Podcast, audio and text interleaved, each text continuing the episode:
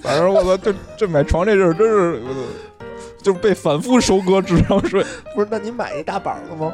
我现在就是我都定好了，但还就是没没最终没定，就是买不买那个板儿，那板儿呢？板儿过两天万一可能还会升级，先等等。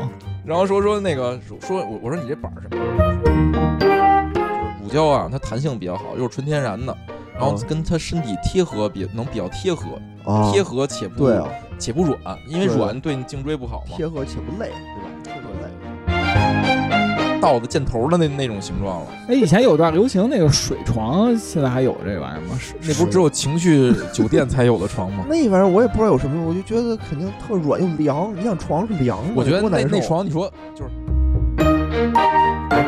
你说的什么？你说床垫儿啊，还是说的杯子，还是说的？车，就是不是我说买床垫的时候那牌子，就是嗯我买车时候认识的。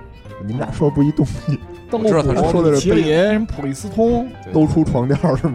让你睡觉有一种那我说他不太承认，就是我特别偶尔就觉得自己手头确实太穷，就是这辈子也付不了，我就去买那个彩票，对十五块钱买哦五注大乐透。我们同事老说说你干嘛不管双色球中奖概率还高点儿？